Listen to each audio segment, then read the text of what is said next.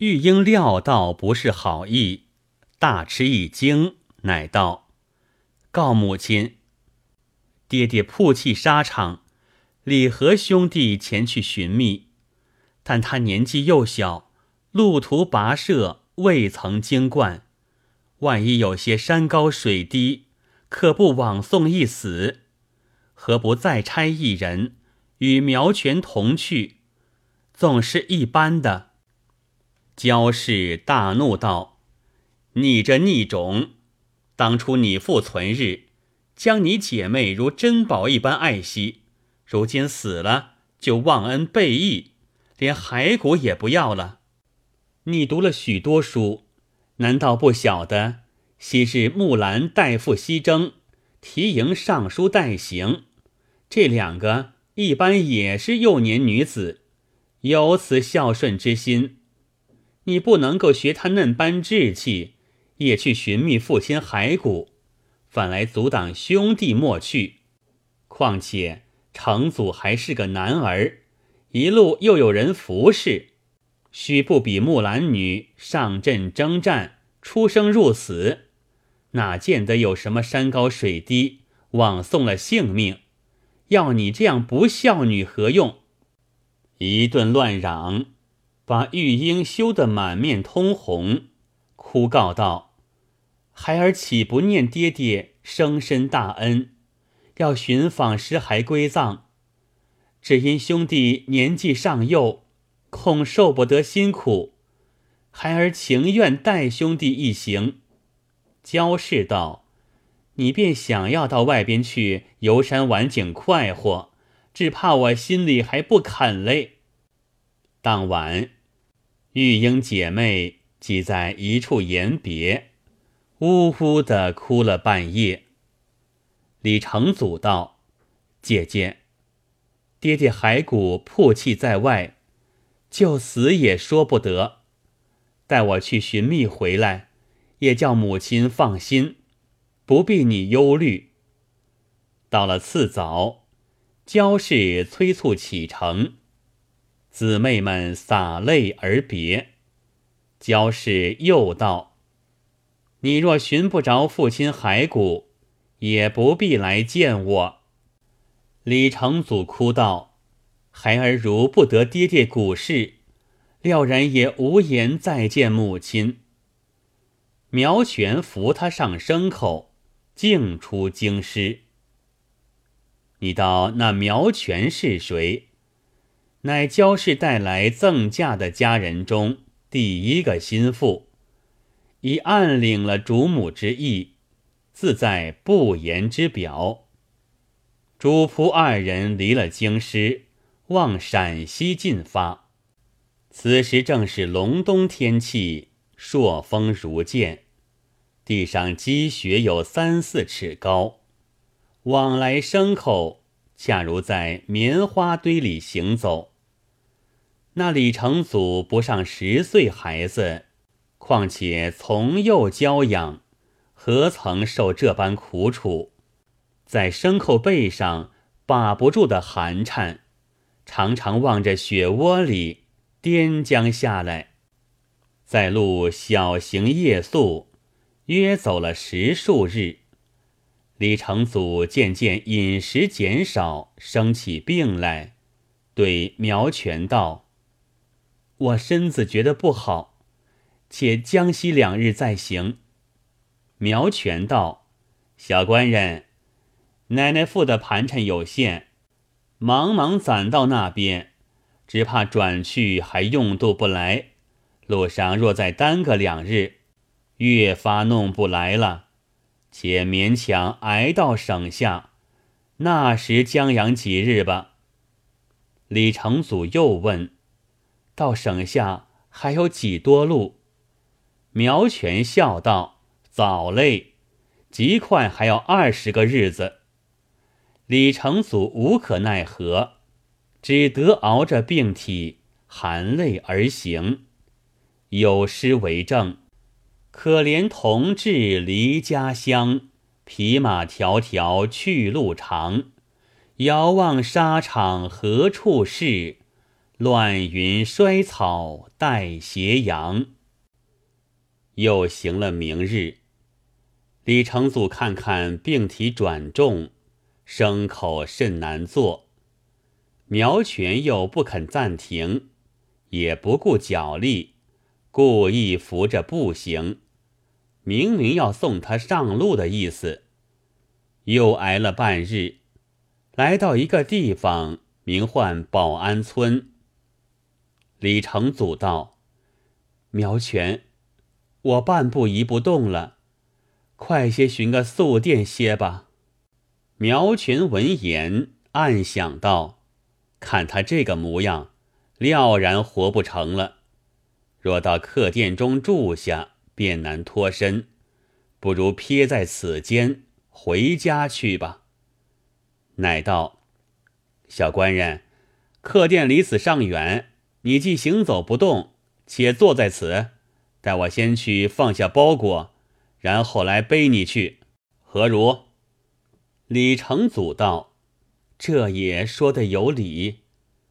遂扶之一家门首阶沿上坐下，苗全夜开脚步，走向前去，问个小路抄转，买些饭食吃了，雇个牲口，原从旧路回家去了，不在话下。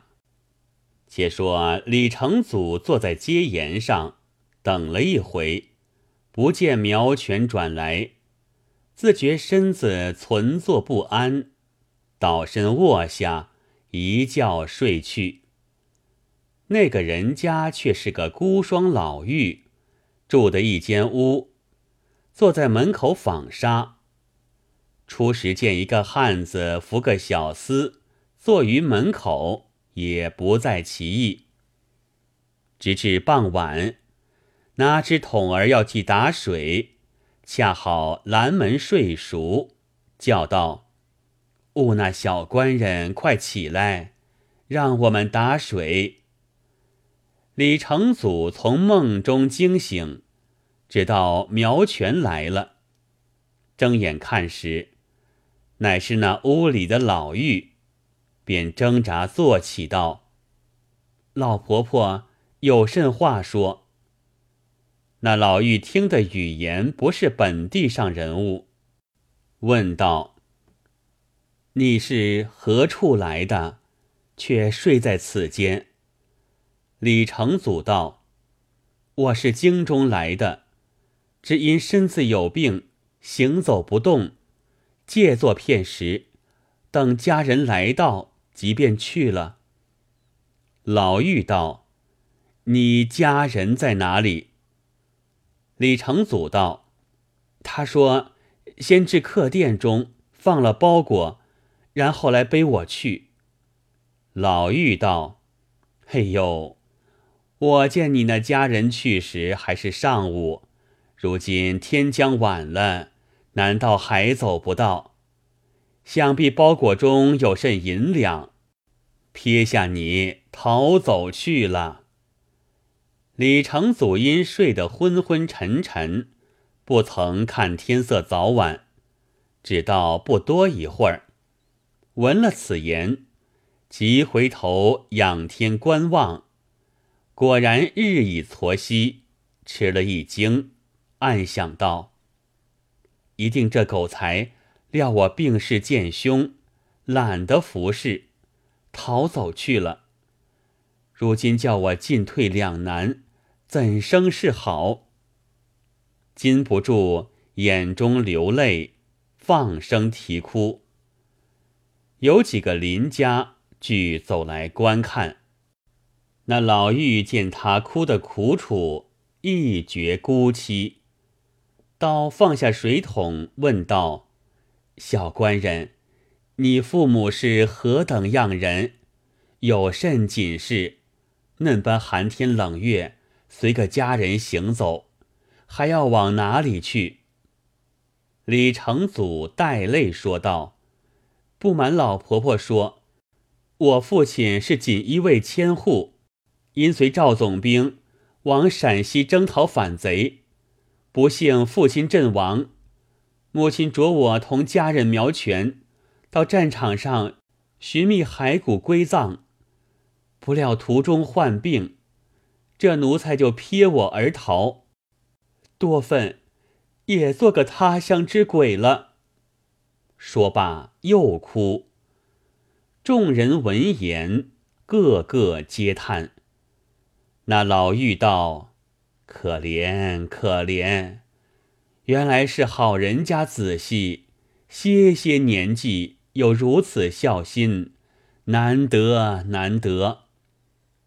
只是你身子既然有病，睡在这冷石上，愈加不好了。且正踹起来，到我铺上去睡睡，或者你家人还来，也未可知。李成祖道：多谢婆婆美情，恐不好打搅。那老妪道：说哪里话，谁人没有患难之处。遂向前扶他进屋里去。邻家也各自散了。成祖跨入门槛看时，侧边便是个火炕，那铺就在炕上。老妪支持他睡下，急急取汲水烧汤与成祖吃。到半夜间，老妪摸他身上，犹如一块火炭。至天明看时，神思昏迷，人事不省。那老妪央人去请医诊脉，取出钱钞赎药与他吃，早晚服侍。那些邻家听见李成祖病凶，在背后笑那老妪着甚要紧，讨这样烦恼。老妪听见，只做不知，毫无倦怠。这也是李成祖未该命绝，得遇嫩般好人，有诗为证：家中母子犹成怨，路次闲人反着疼。美恶性生天壤异，反教陌路孝亲情。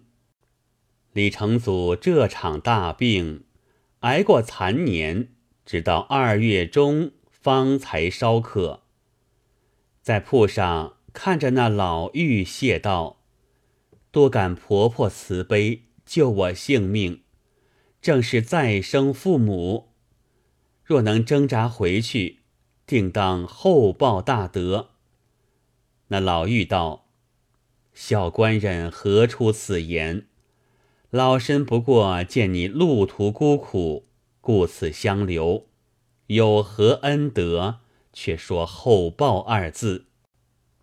光阴迅速，疏忽又3月已尽，4月将交。那时李成祖病体痊愈，身子硬正，遂要别了老妪，去寻父亲骸骨。那老妪道：小官人，你病体心全，只怕还不可劳动，二来前去不知尚有几多路程，你孤身独自，又无盘缠，如何去的？不如住在这里，待我访问近边有入京的，托他与你带信到家，叫个抵挡亲人来同去方好。成祖道：程婆婆过念，只是家里也没有甚亲人可来，二则在此久扰，于心不安，三则嫩般温和时候正好行走，倘再挨几时，天道炎热，又是一节苦楚。我的病症觉得全妥，料也无妨，就是一路去，少不得是个大道，自然有人来往。待我慢慢求起前去，寻着了父亲骸骨，再来相会。那老妪道：你纵到彼寻着骸骨，又无银两装载回去，也是徒然。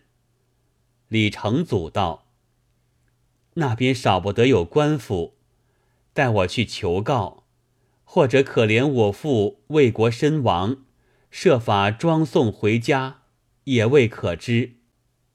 那老妪再三苦留不住，又去寻凑几钱银子相赠，两下凄凄惨惨，不忍分别，倒像个嫡亲子母。临别时，那老妪含着眼泪嘱道：小官人转来，势必再看看老身，莫要径自过去。李成祖喉间哽咽，答应不出，点头涕泣而去。走两步，又回头来观看，那老妪在门首，也直至望不见了，方才哭进屋里。这些邻家没一个不笑她是个痴婆子。一个远方流落的小厮，白白里赔钱赔钞，服侍的才好，急匆匆就去了，有甚好处，还这般哭泣，不知他眼泪是从何处来的。遂把这事做笑话传说。看官，你想那老妪乃是贫穷寡妇，倒有些义气。一个从不识面的患病小厮，收留回去看顾好了，临行又积赠银两，依依不舍。像这般邻里都是须眉男子，自己不肯施人仗义，即见他人做了好事，反又颠唇驳嘴，可见人面相同，人心个别。闲话休提。且说李成祖又无脚力，又不认得路径，顺着大道一路问讯，挨向前去，觉到劳倦，随分安堂寺院、市镇乡村，即便借宿。又亏着那老妪这几钱银子，将就半饥半饱，渡到临洮府。那地方自遭兵火之后，道路荒凉，人民稀少。成祖问了向日征战之处，直至高岚山相近，思想要祭奠父亲一番，怎奈身边只存得10数文铜钱，只得单买了一墨纸钱，讨个火种，向战场一路跑来。远远望去，只见一片旷野，并无个人影来往，心中先有5分惧怯，便立住脚，不敢进步。却又想到，我受了千辛万苦，方到此间，若是害怕，怎能够寻得爹爹骸骨，须索拼命前去。大着胆飞奔到战场上，举目看时，果然好凄惨也。但见荒原漠漠，野草萋萋，四郊荆棘交缠，一望黄沙无际。独楼铺路，堪怜昔日英雄，白骨抛残，可怜当年壮士。阴风习习，唯闻鬼哭神嚎，寒雾蒙蒙，但见狐奔兔走。